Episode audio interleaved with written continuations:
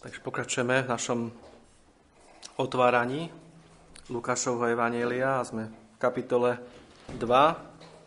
A naposledy sme hovorili o Jozefovi a Márii a o ich poslušnosti Božiemu slovu. Videli sme, ako Lukáš sa nám snaží ukázať v tom texte, ktorý sme otvárali, práve to, že sú tu dvaja ľudia, ktorí robia všetko tak, ako im to bolo nariadené od Pána. Samozrejme, že tak musel udiať aj kvôli tomu, čo bolo ešte dôležitejšie, že Pán Ježiš Kristus mal byť učnený vo všetkom podobným nám, aby mohol byť našim bratom, aby mohol byť jedným z nás, aby mohol stáť na našom mieste ako náš vykupiteľ a spasiteľ. A uprostred tohto všetkého, o čom sme hovorili pred 2 týždňami, nás Lukáš upozorňuje na niečo, a niekoho. My musíme povedať na konkrétneho človeka, alebo vidíme, že ten verš 25 začína slovičkom a hľa. Bol v Jeruzaleme človek, ktorému bolo meno Simeon. A vieme, že keď kedykoľvek v písme, najmä v evanjeliách, čítame toto slovo a hľa, alebo keď Pán Ježiš hovoril veru, veru, alebo amen, amen, tak sú to všetko prostriedky, ktoré nás majú upriamiť a majú vzbudiť našu pozornosť a povedať nám, pozri sa veľmi pozorne na to, čo sa teraz ide diať, o čom ideme hovoriť, pretože je to veľmi, veľmi dôležité. Takže toto isté robí Lukáš na tomto mieste a upriamuje našu pozornosť uprostred toho všetkého, čo sa dialo okolo Pána Ježiša v chráme, upriamuje našu pozornosť na Simeona. A chce nám tým samozrejme niečo Duch Svätý povedať a niečo veľmi dôležité. Takže pozrime sa veľmi pozorne na tohto človeka, o ktorom sme tu čítali a o ktorom tu čítame v týchto veršoch 25 až 35.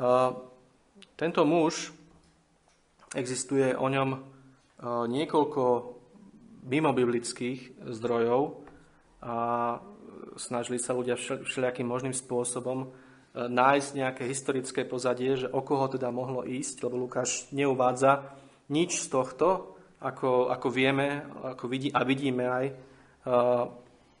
ako sme videli v predošlých častiach, pasážach. Lukáš o týchto veciach nehovorí, lebo sa upriamujeme na iné veci, ale môžeme si povedať, že teda niektorí ľudia si myslia, že to bol veľmi významný človek v Jeruzaleme a v Izraeli a že išlo o syna Hillela. Možno niektorí viete, tento Hillel bol tiež veľmi známy muž a dokonca bol takou hlavou jednej zo škôl, ktorá sa týkala výkladu Božieho slova ohľadom rozvodu, ako možno viete niektorí. Tá Hillelovská škola bola veľmi konzervatívna a ten verš, ktorý hovoril, že muž môže sa rozviesť so svojou ženou, len keď nenájde milosť v jeho očiach, tak bol veľmi striktný v tomto a hovoril, že to musí byť niečo veľmi vážne, a aby muž takýmto spôsobom sa mohol postaviť k svojej žene. Takže to bol Hillel a údajne tento Simeon bol jeho syn a údajne tento Simeon bol potom otcom Gamaliela, a ktorého poznáme tiež z písma ako jedného z farizejov a jedného z veľmi tiež významných ľudí, ktorý sa spomína v súvislosti s Apoštolom Pavlom. Ako vieme, Saul z Tarzu, teda Apoštol Pavol, sa učil pri jeho nohách a teda takýmto spôsobom Simeon podľa tohto mimo biblického zdroja išlo o tohto človeka. Sú tu určité problémy s týmto pohľadom, pretože tento Simeon žil po tom, ako sa toto udialo v chráme ešte mnoho rokov. A ako vieme, Gamaliel nebol priateľom kresťanstva, bol to nepriateľ evanjelia. Aj keď vieme, že to bol muž, podľa zo skutkov vieme, že to bol muž zdržanlivého ducha, nebol takým prenasledovateľom cirkvi ako iný, ale predsa len nebol veriaci. Čo samozrejme nie je až taký veľký problém, pretože to, čo tu Simeon hovorí, môžeme vidieť v kontexte napríklad toho, čo Jakob povedal. Keď stretol Jozefa, už teraz môžem zomrieť, alebo som videl svojho syna, že žije a ako vieme, Jakob žil potom ešte skoro 20 rokov. Takže toto mohol byť aj prípad Simeona, ale a zároveň, ako vieme, milosť Božia sa nededí. Takže aj ten najzbožnejší muž, a vidíme to aj v písme, môže byť otcom veľkého bezbožníka alebo neveriaceho syna. Takže, ale toto hovorím len kvôli tomu, aby ste o tom vedeli. Jednoducho, že toto sú informácie, ktoré existujú. A tento Simeon potom sa o ňom píše, že nie je uvedený v tej židovskej myšne práve kvôli tomu, že mal postoj k Pánovi Ježišovi Kristovi ako k Mesiášovi a k jeho kráľovstvu ako k duchovnému kráľovstvu. A nie tak, ako to bolo očakávané a vnímané vtedajšími kňazmi a farizejmi a zákonníkmi ako kráľovstvo, ktoré má prísť na túto zem a ako obnovu Izraela a jeho pozemskej, svetskej moci. Potom sa o tomto Simeonovi hovorí, že to bol jeden z esejcov, to bola taká sekta, ktorá takých asketických mužov, ktorí fungovali v tomto období zhruba a teda boli to ľudia, ktorí žili asketickým životom na pušti. A údajne jeden z nich teda sa volal Simeon. Čiže toto sú všetko také mimobiblické veci, ktoré sa o tomto Simeonovi hovorí, ale v skutočnosti je taká, že my nevieme presne, o koho ide. A to, čo je dôležité, aby sme o tomto mužovi vedeli, máme tu zapísané. A na to by sme sa teda mali sústrediť, aj keď je dobre možno tieto veci vedieť, že existujú, aby sme potom mohli prípadne aj ľudí vedieť upriamiť pozri, ale to, čo je dôležité o tomto človeku, je to, čo je v Biblii zapísané. A to sú tie dôležité veci. To sú tie veci, ktoré je potrebné vedieť a z ktorých si je potrebné zobrať aj príklad. Takže to, čo tu vidíme v tomto texte, on sa tak sám rozdeľuje prirodzene do troch častí. A pozrieme sa na Simeonov život, ako ho nám tu Duch Svätý zjavuje vo veršu 25 a 26. Potom sa pozrieme na jeho vyznanie vo veršu 27 až 33 a nakoniec na jeho proroctvo v posledných dvoch veršoch. Takže poďme sa teda pozrieť najprv na to, čo nám Duch Svätý hovorí o živote tohto muža. A čítame tu, že to bol človek spravodlivý a pobožný, očakávajúci potešenie Izraelovo, a Svätý Duch bol na ňom. A bolo mu zjavené od Svätého Ducha, že neuzrie smrti prv, ako by uvidel Krista Pánovho. Takže to, čo nám tu Lukáš a Duch Svätý skrze Lukáša ukazuje ako prvé, je opäť to, že tento muž bol spravodlivý a pobožný, alebo zbožný. Že išlo o spravodlivého a zbožného človeka. By sme mohli povedať, že to spravodlivý znamenalo, že zachovával Boží zákon. A zachovával Boží zákon špecificky v tom, že miloval svojho blížneho ako seba samého, ako sme hovorili naposledy. A to, že bol zbožný, hovorí skôr o tom, že zachoval Boží zákon vzhľadom na Hospodina a miloval svojho Boha celým svojim srdcom, celou svojou silou, mysľou a dušou. Takže opäť tu vidíme, ako nás Lukáš upriamuje na ďalšieho človeka, ktorého charakterizuje precízna poslušnosť.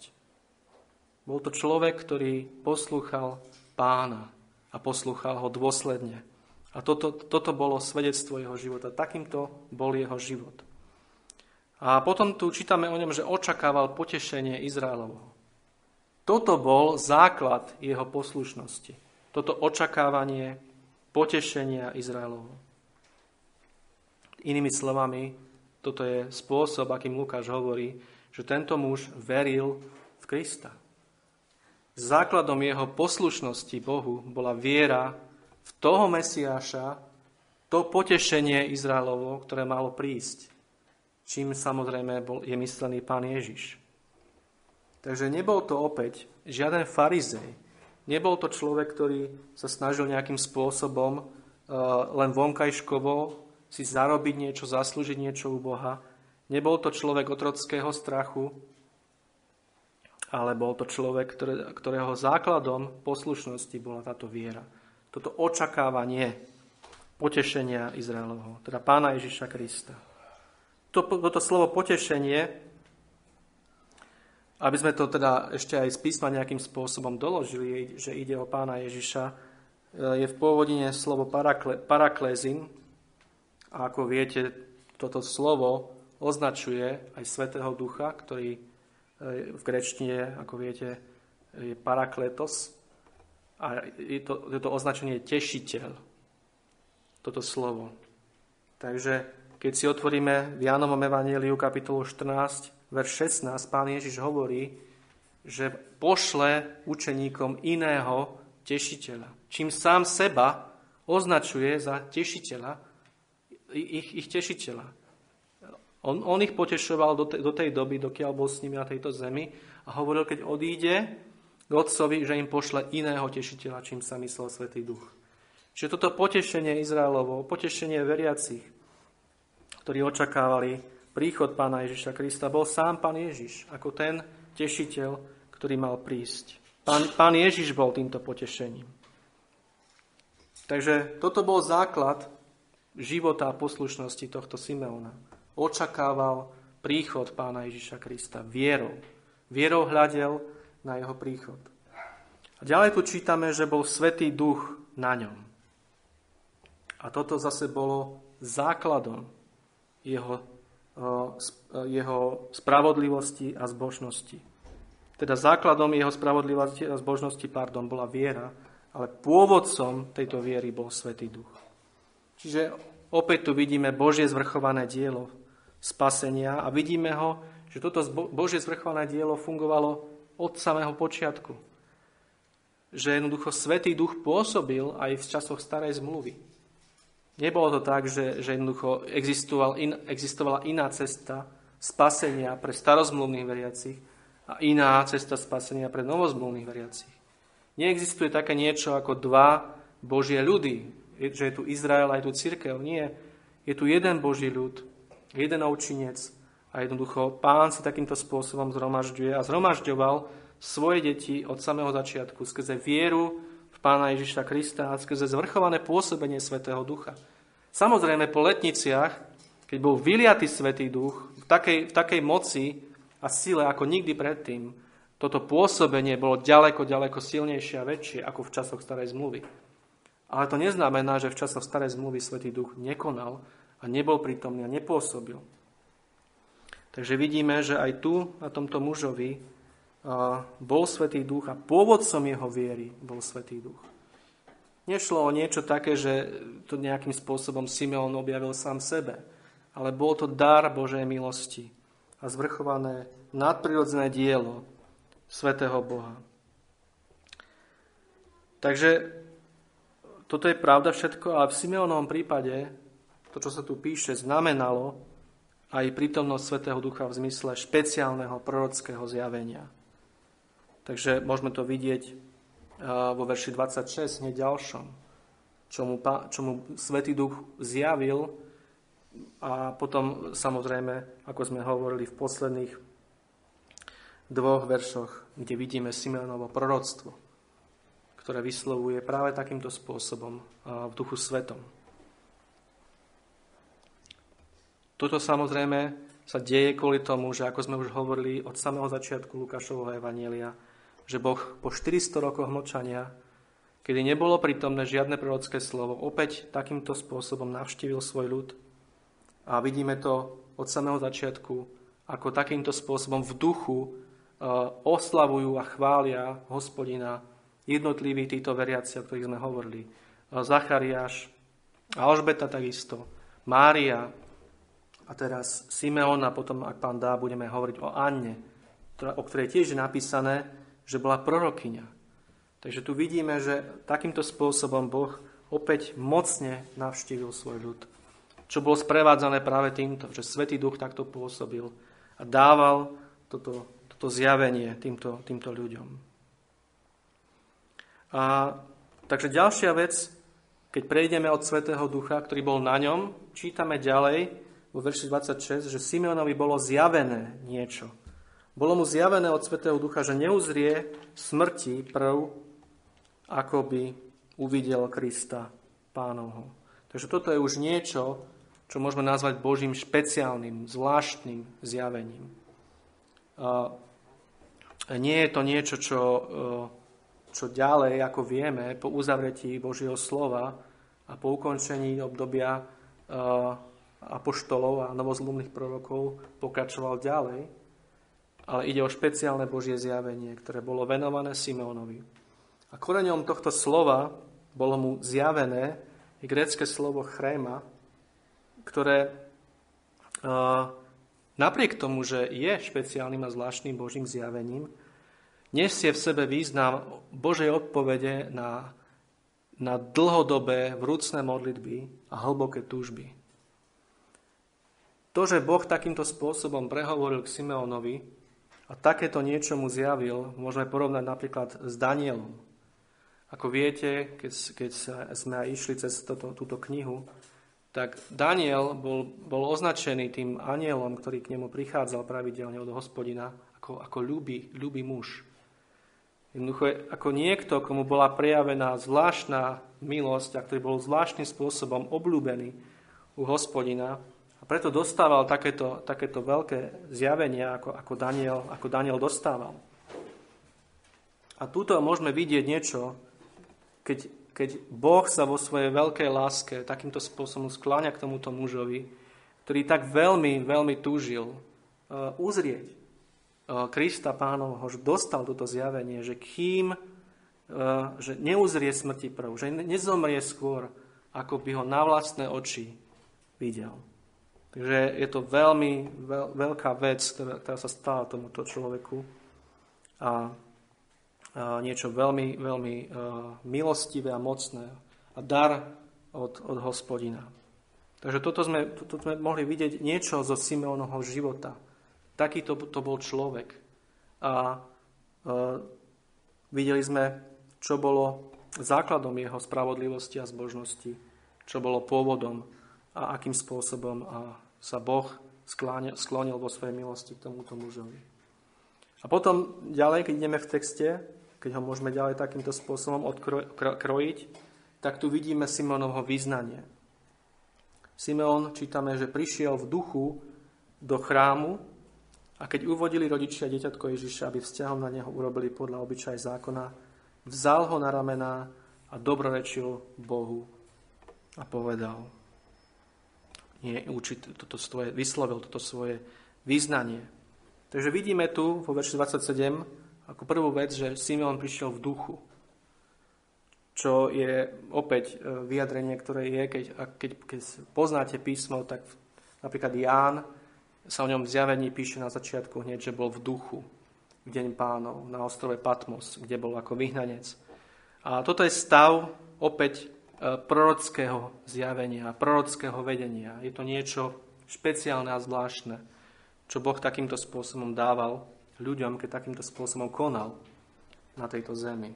Čiže v duchu, v tomto nastavení a v tomto vedení, zvláštnom vedení Božím duchom, Simeon prišiel do chrámu. Môžeme opäť vidieť ako keby odkaz na to, že Simeon, podobne ako Izaiáš, bol takto vedený do chrámu, kde Izaiáš uvidel vo videní zasľúbeného Pána Ježiša Krista, ale Simeon tu už tohto Krista uvidel na vlastné oči. Fyzicky, ako malé dieťatko a predsa, ako Božieho syna a spasiteľa a jeho pána. Toho pomazaného Mesiáša, Pánovho.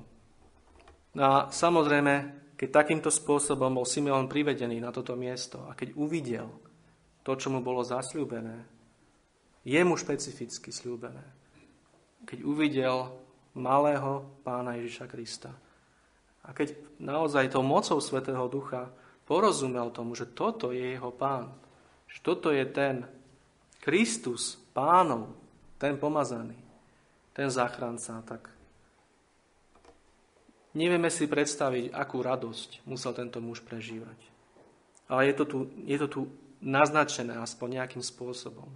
Preto berie toto dieťatko do svojich rúk a berie ho, tu je napísané, že vzal ho na ramena, čo znamená, že ho zobral do náručia. Že ho zobral do náručia a obrovskej radosti, láske, nehe v srdci jednoducho vyslovuje toto svoje význanie. A prvá vec, ktorú robí, je, že dobrorečí Bohu. Opäť prepúká do chvály, chvály Hospodina. Jeho srdce je plné chvály a vďaky a dobrorečí Bohu. A hovorí, teraz prepúšťaš svojho služobníka, samovládca, podľa svojho slova v pokoji, lebo moje oči videli tvoje spasenie, ktoré si prihotovil pred tvárou všetkých ľudí, svetlo na zjavenie národom a slávu svojho ľudu Izraela.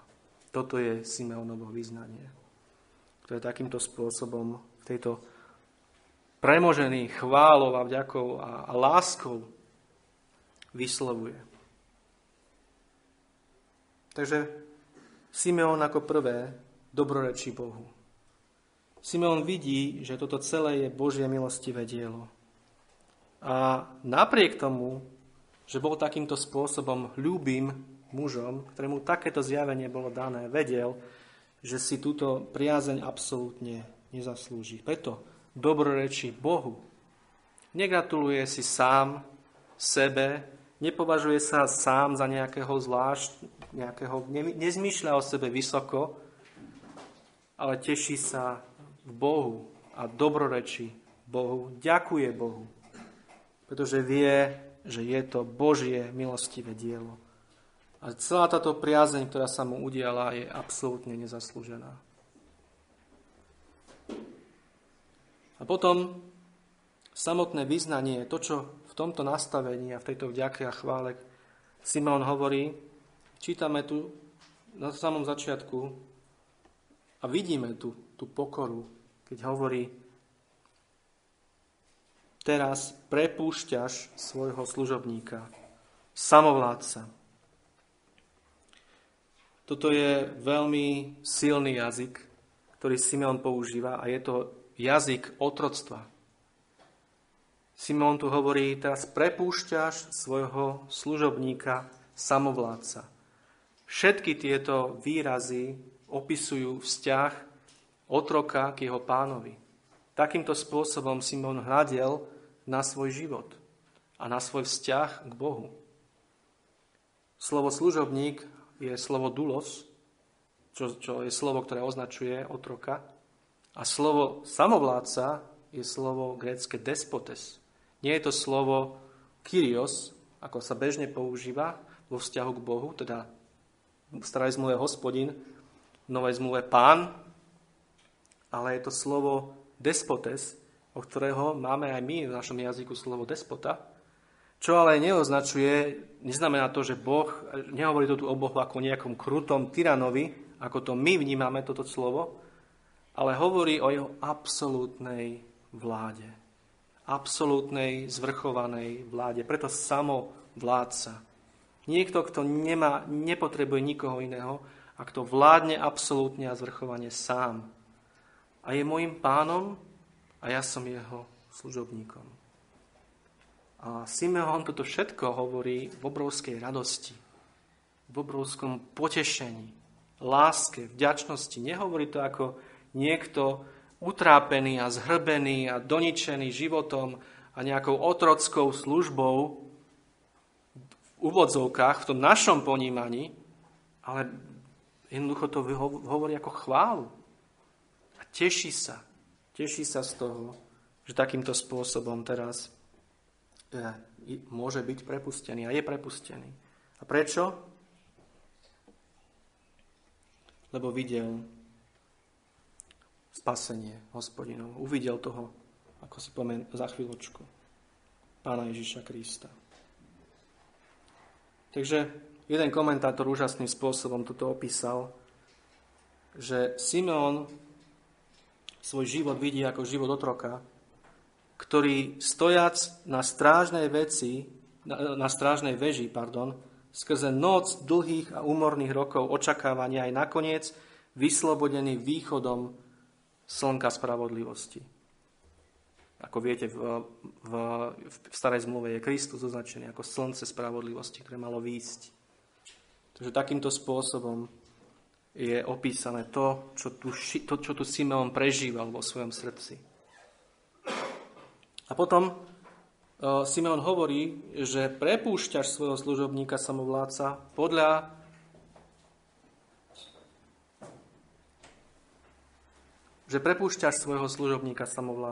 svojho slova. A tu je použité opäť nie slovo logos, ale slovo rema. Teda ide o to slovo, ktoré bolo dané špecificky Simeonovi. Odkazuje Simeon na ten sľub, ktorý mu bol daný priamo Bohom. Odkazuje na to vyslovené Božie slovo, ktoré zaznelo takýmto nadprirodzeným spôsobom Simeonovi priamo v jeho srdci, v jeho duši. Takže podľa svojho slova, ktoré mu bolo dané. Podľa sľubu, ktorý Boh dal špecificky jemu.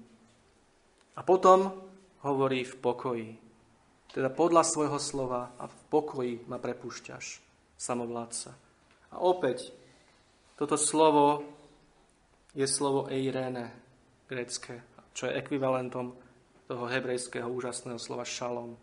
Teda ide o pokoj, ktorý znamená spojenie niečoho, čo bolo predtým rozdelené. A týmto pokojom je samotný Pán Ježiš Kristus. A v tomto pokoji je Simeon prepustený ako Boží služobník. A teraz prečo? Lebo moje oči videli tvoje spasenie. A tu je jadro Simeonov vyznania. Keď dieťatko, ktoré drží v náruči, označuje za Božieho spasiteľa. Mesiáša, Krista Pánovho, ktorého mal uzrieť pred svojou smrťou. Toto je Simeonovým vyznaním a jeho jadrom. Tu Simeon vyznáva, že ten, ktorého drží v náruči, je jeho Boh, jeho Pán a jeho spasiteľ. Pretože nikto iný a nič iné nie je Božím spasením. Iba Pán Ježiš Kristus. Ako prvé čítanie sme čítali z Izaiáša z kapitoly 49 a môžeme sa tam opäť vrátiť.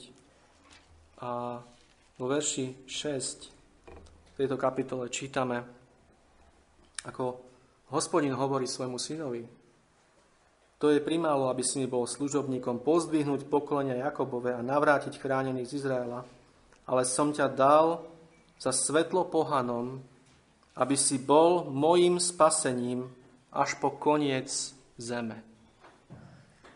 A toto sa vzťahuje na Pána Ježiša Krista. Pán Ježiš je Božím spasením a nikto iný a nič iné. A Simeon to tu potvrdzuje, inak ako si môžete všimnúť, všetci títo ľudia, ktorí takýmto spôsobom v duchu chválili Hospodina v tomto evanjeliu, ktorých tu máme uvedený, veľmi, veľmi čerpali v týchto chválospevoch zo starej zmluvy. Čiže opäť tu môžeme vidieť to, že keď takýmto spôsobom prehovára človek v moci Svätého Ducha, alebo prehováral vtedy, tak nešlo o niečo, o nejaké výmysly, o niečo, niečo nekontrolované, niečo nejaké extatické prejavy, ale išlo o čerpanie zo predtým zjaveného Božieho slova a o aplikáciu a výklad, nadprirodzený výklad tohto slova, aplikáciu na tie veci, ktoré sa práve diali. Toto je vždy a vždy bolo proroctvo skutočné a práve. Takže takýmto spôsobom Simeon hovorí presne toto, čerpá z Izaiáša a takto ho cituje moci Svätého Ducha a prorokuje. A hovorí, spasenie, ktoré si prihotovil pred tvárou všetkých ľudí. Opäť hovorí Simeon a vyznáva Božiu absolútnu vládu a zvrchovanosť spasení. A opäť tu kladie dôraz na ponuku tohto spasenia celému svetu, ľuďom ako takým, nielen Izraelu. A to vidíme hneď ďalej. Hneď v zápäti čítame, ktoré si prihotovil pred tvárou všetkých ľudí svetlo na zjavenie národom, to slovo národom znamená pohanom, a slávu svojho ľudu Izraela. Všimnite si, že to svetlo na zjavenie národom je prvé v poradí. Až potom hovorí Simeon a slávu svojho ľudu Izraela. Takže opäť tu Simeon čerpá a cituje Izaiáša 49.6. Bez pochyby Kristus je slávou Izraela. Prišiel na tento svet ako Žid z kmeňa Júdu. A spasenie, ako nám písmo samotné hovorí, ako nám sám Pán Ježiš Kristus hovorí v Jánovi 4.22, je zo Židov. To hovorí tej žene pri studni v Jánovi 4. No toto spasenie nie je len pre Židov, ale aj pre pohanov, ako to bolo zasľúbené od samého počiatku, ako to celou starou zmluvou Boh znovu a znovu zjavoval. To, že to Židia tej doby a Židia vôbec počas celej starej zmluvy, mnohí, dokonca ako viete aj Jonáš, nedokázali prijať a nedokázali si predstaviť, že by Boh takýmto spôsobom navštívil a chcel navštíviť pohanov, teda nie Židov, to neznamená, že to Boh nehovoril znova a znova, nezjavoval. Mali to vedieť, mali poznať písmo a mali poznať Božiu moc. Ale ako viete, mnohí nepoznali a Pán Ježiš ich potom za to karhal.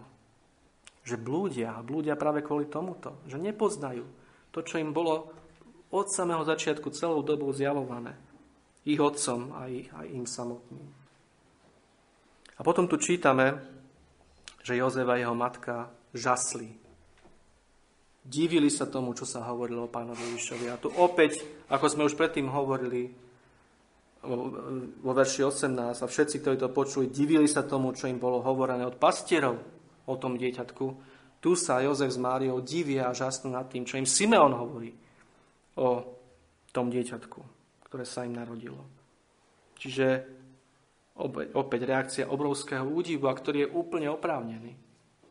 Čo všetko sa tu zrazu o tomto dieťati hovorí. Aké veľké veci. A všetko, ako vieme, to ukladali do svojich srdc a premýšľali nad tým. A nakoniec tu vidíme Simeonovo proroctvo. Ako prvú vec, ktorú Simeon robí, ktorá je veľmi zvláštna, pretože nevieme o tom, Lukáš tu neuvádza, že by bol Simeon kňazom, tak Simeon žehná. Simeon žehná Jozefa aj Máriu. A vystupuje tu ako niekto, kto je väčší, ako nám list Židom hovorí, menšie sa požehnáva od väčšieho. Väčšie žehná menšie, inými slovami. A toto by mohlo podporovať z časti to, že išlo o niekoho, kto bol v určitom vysokom postavení v Izraeli. Keď takýmto spôsobom si berie ako keby toto oprávnenie a žehná týchto dvoch ľudí, ale nevieme to s istotou. A nemuselo to byť požehnanie v tomto zmysle, ale mohlo to byť len to, že opäť dobrorečil týmto ľuďom. A povedal následovné slova, ktoré povedal v duchu a ktoré boli proroctvom, ktoré sa malo naplniť a ktoré sa aj naplnilo. Hľa, tento je položený na pád a na povstanie mnohých v Izraelovi a na znamenie, ktorému budú protirečiť. A ako v súku tu dáva slova priamo Márii a hovorí, aj tvoju vlastnú dušu prenikne meč, pretože tu čítame vo verši 34, že povedal Márii, jeho matke. Aj tvoju vlastnú dušu prenikne meč a potom vsúka končí, aby boli zjavené myšlienky z mnohých srdc. Čiže bez tej vsúky by sme to mohli čítať. Hľa, tento je položený na pád a povstanie mnohých v Izraelovi a na znamenie, ktorému budú protirečiť, aby boli zjavené myšlienky z mnohých srdc. Toto je Simeonovo proroctvo. Teraz, toto sú slová, ktoré sa vzťahujú na Pána Ježiša Krista. Toto je kontext. Aby sme tomu rozumeli, to, že tam Simeon vsúva niečo, čo je určené priamo Márii, to neznamená, že teraz, keďže Máriinu dušu prenikne meč, že kvôli tomu budú zjavené myšlienky z mnohých srdc a podobne. Mária je tu prijímateľkou tohto proroctva a toto proroctvo je celé o Pánovi Ježišovi Kristovi. Ako tu aj brat Roháček veľmi dobre tu dáva, že to je vsúka, ale kontext je celý o Kristovi. A Kristus je ten, ktorý bude zjavovateľom toho, čo sa nachádza v srdciach jednotlivých ľudí. Keď bol tu na tejto zemi, a aj keď, ako budeme hovoriť teraz, keď je kázaný neskôr. Takže, čo znamená toto proroctvo Simeonovo? Kameň úrazu, Pán Ježiš Kristus, je položený na pád a na povstanie mnohých v Izraelovi. Inými slovami, toto dieťatko, ktoré držím vo svojom náručí, tento Boží syn, tento Mesiáš, je niekto, kto bude tak dôležitý a tak rozhodujúci, že budú existovať len dve reakcie a dva možné spôsoby postavenia sa k nemu. Nikto nebude môcť byť niekde v strede, nikto nebude môcť byť rozkročený do obidvoch týchto oblastí, nikto nebude môcť byť neutrálny voči nemu. Ale buď niekto padne, potkne sa o tento kameň a rozbije sa na ňom, alebo to bude pre neho kameň, na ktorom sa postaví. Na ktorom bude stáť jeho život, ako ten dom postavený na skale. Toto je význam tohto proroctva. Toto je možné čítať aj následovným spôsobom.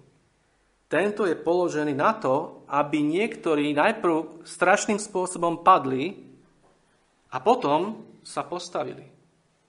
Ako viete, a deje sa to dosť často, keď Boh prichádza zachrániť nejakého hriešníka, veľmi často ho privedie na úplný koniec jeho samého a často do hrozných pádov a do hrozných hriechov. A tento človek je úplne dolámaný a rozbitý a potom v tej strašnej biede a núdzi volá k Bohu. Je otvorený počúvať evanjelium zrazu. Svätý Duch prichádza a v tejto strašnej biede a z tejto strašnej biedy ho dvíha. A tento človek vstáva vo viere v Krista a je novým stvorením. Nič v tomto texte nevylučuje aj tento výklad. Čiže, alebo toto čítanie. Oboje je správne.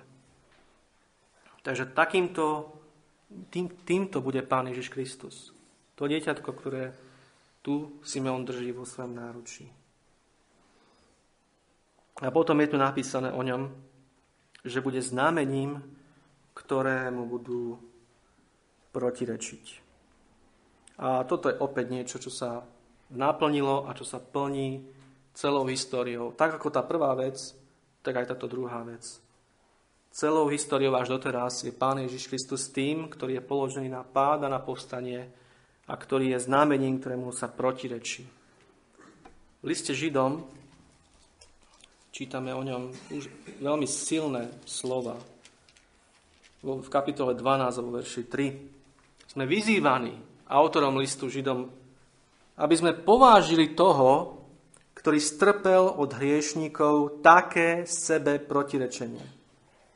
Aby sme my, umdlievajúc, neustali vo svojich dušiach. Je to povzbudenie. Je to zvláštne povzbudenie, ale je to povzbudenie, ktoré nám hovorí, keď máte tendenciu klesať a umdlievať vo svojich dušiach, vo svojom kresťanskom živote, považte toho Pána Ježiša Krista, ktorý strpel od hriešnikov také sebe protirečenie. Inými slovami, vráťte sa vo svojich mysliach k tomu, čo o Pánovi Ježišovi Kristovi viete a ku všetkým tým veciam, ktoré on musel vytrpieť od hriešnikov. A všetko to protirečenie a odmietanie a pohrdanie a všetko ostatné, čo musel Pán Ježiš strpieť. A neumdlievajte, neklesajte. Meno Ježiš bolo od počiatku znamením protirečenia a hanby a potupy. Rímski autori tej doby, Tacitus, Suetonius, Plinius, hovorili proti Kristovi s obrovskou, intenzívnou horkosťou, trpkosťou.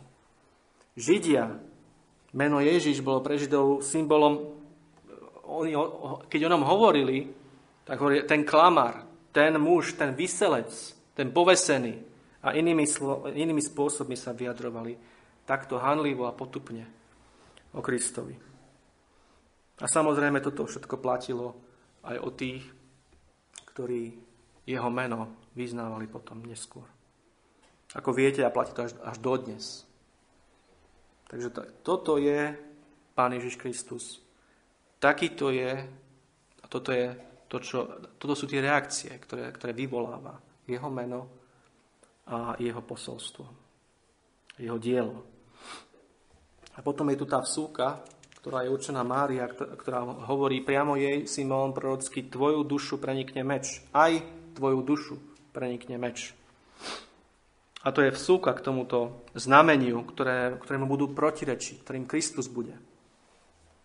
Pretože aj Mária je tu pripravovaná na to Simeonom, že bude svedkom toho všetkého protirečenia voči jej synovi, ktoré vyvrcholí na Golgote, kde sama Mária bude stáť a počúvať všetky tie posmešky a príšerné rúhania všetkých prítomných Židov, ako aj pohanov, ktorí tam stáli a ktorí sa vyvršovali na Kristovi hroznými spôsobmi. A potom na záver je tu napísané, aby boli zjavené myšlienky mnohých srdc. Toto všetko sa bude diať preto, aby boli zjavené myšlienky mnohých srdc. A to je opäť niečo, čo sa naplnilo vtedy, keď Pán Ježiš Kristus bol na tejto zemi, aj celou históriou potom až dodnes. Sa to proroctvo plní neustále. To slovo myšlienky je slovo dialogizmoi. Toto slovo je napríklad, brat Ľubo ho čítal v Jakobovi v 2. kapitole vo verši 4, kde keď kázal o tom, ako uprednostili toho bohatého pred chudobným, a im tam hovorí, že stali ste sa sudcami zlých myšlienok. To slovo zlých myšlienok je toto isté slovo, dialogizmoi. Tu je len slovo myšlienky, ale to slovo samotné nesie v sebe ten význam, tú konotáciu, že ide o zlé myšlienky. Ide o myšlienky, ktoré nie sú dobré. A práve Pán Ježiš Kristus kdekoľvek je verne kázaný, tak tam všade všetky tieto myšlienky vychádzajú na povrch. Ako sme hovorili, ku Kristovi nie je možné zaujať neutrálny postoj. Ako potom neskôr čítame v písme, v skutkoch, keď sa Kristus verne káže, tak je to vždy ako bodnutie do srdca. A v Petrovom prípade toto bodnutie do srdca viedlo k tomu, že mnoho ľudí sa obrátilo. Ale napríklad, ako viete, v Štefanovom prípade, keď boli tí ľudia bodnutí do srdca, tak to viedlo k tomu, že ho ukameňovali. Ale nebolo tam nič v strede, žiadne nejaké stredné, nejaká oblasť, že niečo také. Ale bolo to naozaj niečo, čo veľmi išlo hlboko a čo viedlo buď k tomu, že tí ľudia sa obrátili, alebo veľmi, veľmi intenzívnym a zúrivým, až vražedným spôsobom sa obrátili proti tomuto poslovi. Ale to všetko išlo zo srdca a bolo to zjavené na základe toho, že bolo zvestované Kristovo meno. A bolo zvestované veľmi dôrazne, veľmi verne. Ako viete, obaja, aj Peter, aj Štefan hovorili, vy ste tí, ktorí ste ho chytili a povesili na kríž a zavraždili. Ale v jednom prípade z Božej milosti to viedlo k tomu, že tí ľudia sa strašne zahambili. Čo môžeme vidieť, že je tam napísané, že mnohí kňazi boli poslušní viere, takže najprv padli hrozným spôsobom, ale potom z Božej milosti sa mohli obrátiť. Ale tá reakcia bola veľmi, veľmi zreteľná a jasná. A teraz, keď toto všetko sme si takýmto spôsobom rozkrájali, tak sa môžeme na to znova pozrieť, na všetky tieto tri časti, na Simeonov život, na jeho vyznanie a na jeho proroctvo a opýtať sa, čo my a Simeonov život, čo my a jeho vyznanie, čo my a jeho proroctvo. Sme tu videli, keď to všetko aplikujeme na seba, tak si musíme položiť otázku, či náš život je taký, aký bol Simeonov život. Či náš život je charakteristický spravodlivosťou a zbožnosťou. Či základom tejto našej spravodlivosti a zbožnosti je viera v Pána Ježiša Krista. Alebo sa len snažíme nejakým spôsobom byť dobrí ľudia. Ale v skutočnosti základom nášho dobrého konania, našej spravodlivosti a nejakej takej tej vonkajšej fasadovej zbožnosti je len to, že si sami chceme nejakým spôsobom niečo zarobiť, zaslúžiť. Máme otrocký strach pred Bohom. Alebo sa chceme len ľúbiť ľuďom. Chceme byť, aby o nás ľudia hovorili dobre. Ako to je? Je pôvodcom tohto všetkého v našom živote Svätý Duch, ako to bolo u Simeona, alebo je to len naša vlastná sila, naše vlastné náboženstvo. Je to len niečo, čo sme si my nejakým spôsobom, či už po vplyvom výchovy, alebo akokoľvek zaumienili, že takýmto spôsobom by sme mali žiť. A potom Simeonovo vyznanie. Ako je to s nami, keď sa pozrieme na Simeonovo vyznanie? Hľadíme aj my na svoj život tak, ako hľadil na svoj život Simeon? Toto je neuveriteľne dôležité, pretože toto je celé o Kristovom kríži a o tom, čo Pán Ježiš povedal, že kto nezoberie na seba svoj kríž a nebude ma nasledovať takto, tak ma nie je hoden. A viete, ono je to... Veľa sa o tomto hovorí, obzvlášť v dnešnej dobe. Veľmi veľa sa blogov o tom píše. Veľmi veľa videí krásnych sa o tom publikuje a dáva na internet. Ale kde je tá realita toho? Sme naozaj tí ľudia, ktorí denne zomierajú sebe. A vo všetkom, čo vidíme, že od nás Pán Boh chce, čo nám hovorí vo svojom slove. Ale hľadíme na svoj život ako na život otroka, ale toho otroka, ako viete, v starej zmluve, ako toho, ktorý tak poznal svojho pána a ktorému bolo tak dobre v službe jeho pána, že povedal, ja nechcem odísť. Ja chcem byť s mojím pánom, ja chcem byť jeho otrokom, jeho sluhom navždy. A vtedy, viete, sa zobral bodec a ten človek, jeho ucho bolo pripichnuté k verajam dverí. Na znak toho, že tento človek tak miluje svojho pána, že aj keď prišiel ten čas, ten prepustenia v Izraeli, odmietol toto a jednoducho povedal, ja chcem byť tu. A ja budem slúžiť svojmu pánovi až do smrti. Je toto náš postoj ku Kristovi? Stal sa Kristov kríž takýmto spôsobom našim? A prejavuje sa to denne v našich životoch. To je otázka.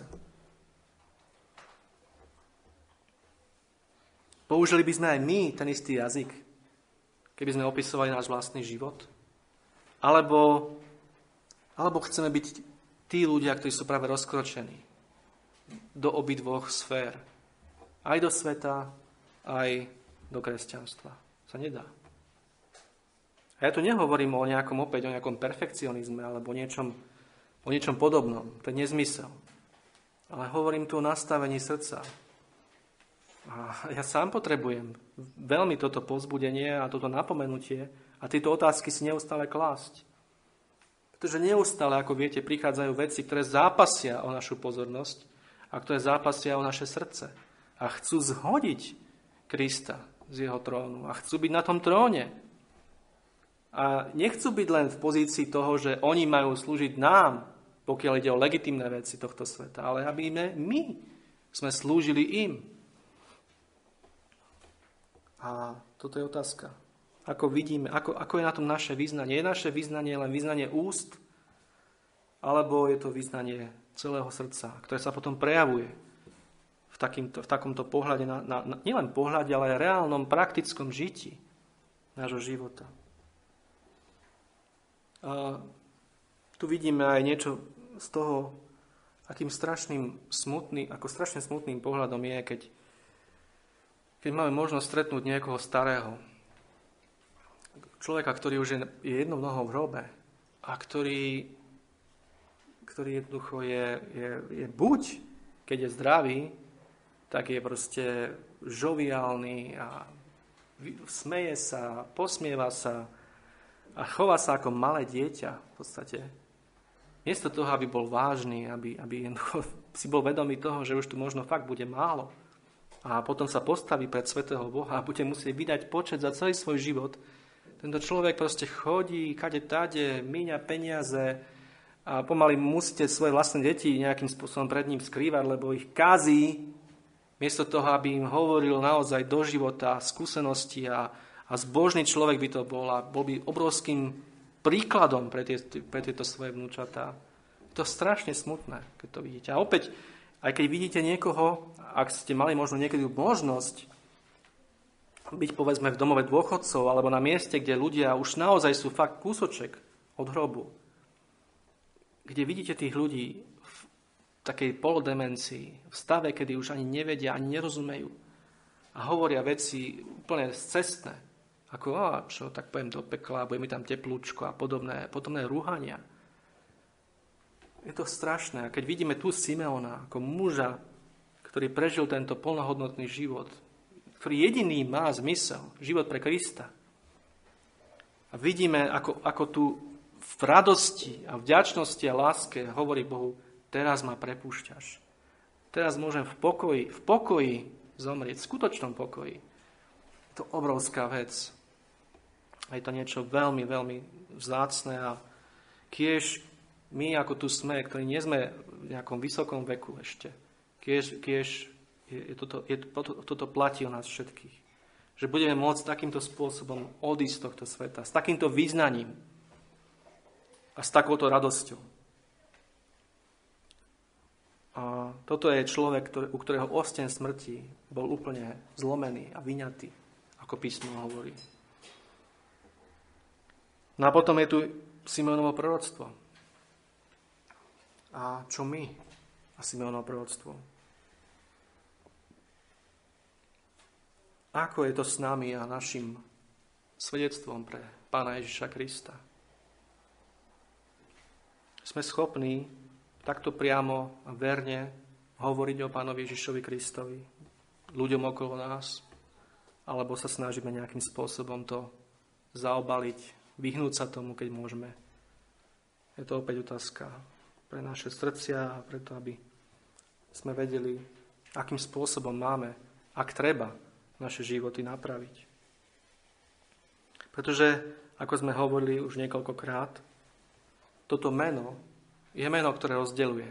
A sám Pán Ježiš to povedal. Ja som neprišiel na tento svet, aby som bol nejakým zjednocovateľom a nejakým svetským, nejakým vladárom, ktorý to celé tu zjednotí, a ktorého kráľovstvo bude na tomto svete a bude tu všade pokoj, ako viete, ako niektorí veria, že dokonca, že sa to stane, až to bude trvať 1000 rokov. Nič také. Pán Ježiš proste rozdeľuje a vždy rozdeľoval a vždy bude rozdeľovať, kým bude trvať tento svet a kým sa bude verne kázať jeho evanjelium a verne o ňom svedčiť. A toto musíme ale očakávať. A preto nesmieme byť, ako sme aj čítali to povzbudenie z listu Židom, nesmieme byť umdlievať a prestávať hovoriť o týchto veciach. A ja nehovorím, že to je ľahké. Len pred pár dňami som telefonoval s jedným veľmi blízkym človekom, ktorému som už svedčil veľakrát. A už som si povedal, že už nebudem, lebo sa tak veľmi protivil a rúhal evanjeliu. Ale teraz je ten človek vo veľmi zlom stave. A je to hrozne ťažké. Povedať tomu človeku presne to, čo potrebuje ten človek počuť, aj keď viem, že jeho reakcia môže byť opäť úplne besná. Napriek tomu, v akom stave je. A že ho to môže hodiť ešte do horšieho stavu. A úplne sa zavrieť. Preto máme hovoriť pravdu v láske. Máme byť opatrní a múdri v tomto všetkom, ale nesmieme prestať. A musíme prosiť Boha o to, aby nám dal nejakú príležitosť a nejaký spôsob. Keď už len aj to, že to proste povieme, nech sa deje, čo sa deje. Je to v Božích rukách. Ale s tým vedomím, že On je ten, ktorý otvára srdcia a nie my. My sme Jeho služobníci.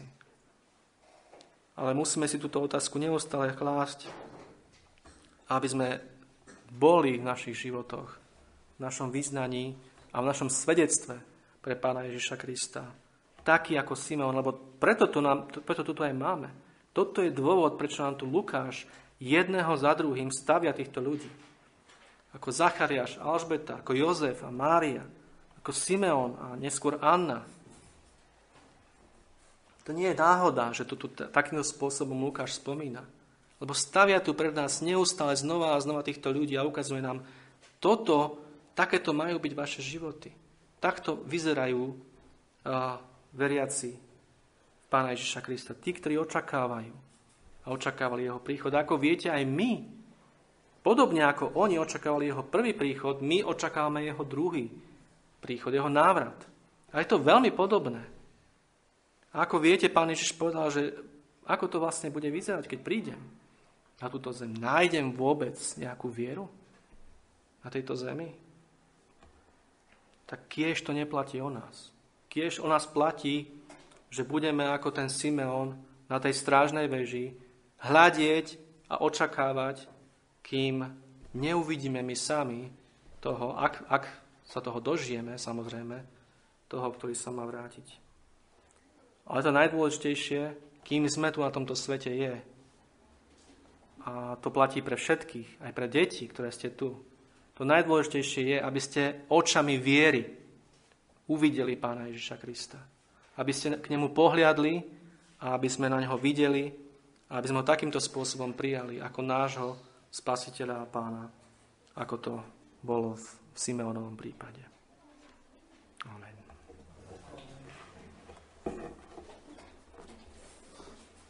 Drahý nebeský Otec, ďakujeme Ti za to, že si taký láskavý a dobrý k nám a že znova a znova k nám hovoríš a na púšti tohto sveta, Pane, kde si nás Ty takto vyviedol a hovoríš k nášmu srdcu. Pane, prosíme ťa o to, aby si nám všetkým dal tú milosť, aby sme počuli Tvoj hlas a aby sme ťa nasledovali ako Tvoje ovečky. Prosíme ťa, aby tých, ktorí ešte spia spánkom smrti a nevedomosti, aby si ich prebudil, prebral z tohto spánku a aby mohli začuť hlas Pána Ježiša Krista a nasledovať ho celým srdcom. A prosíme ťa, aby, ak sme tu takí, ktorí ako tie panny zaspali pri očakávaní príchodu nášho ženicha. Prosíme ťa, Pane, preber nás z tohto spánku, prebuď nás a prosíme, daj, aby sme mohli denne zomierať sebe, denne brať Tvoj kríž a svoj kríž a nasledovať ťa celým srdcom. Lebo Ty, Pane, si toho hoden. Ty si toho hoden. Amen.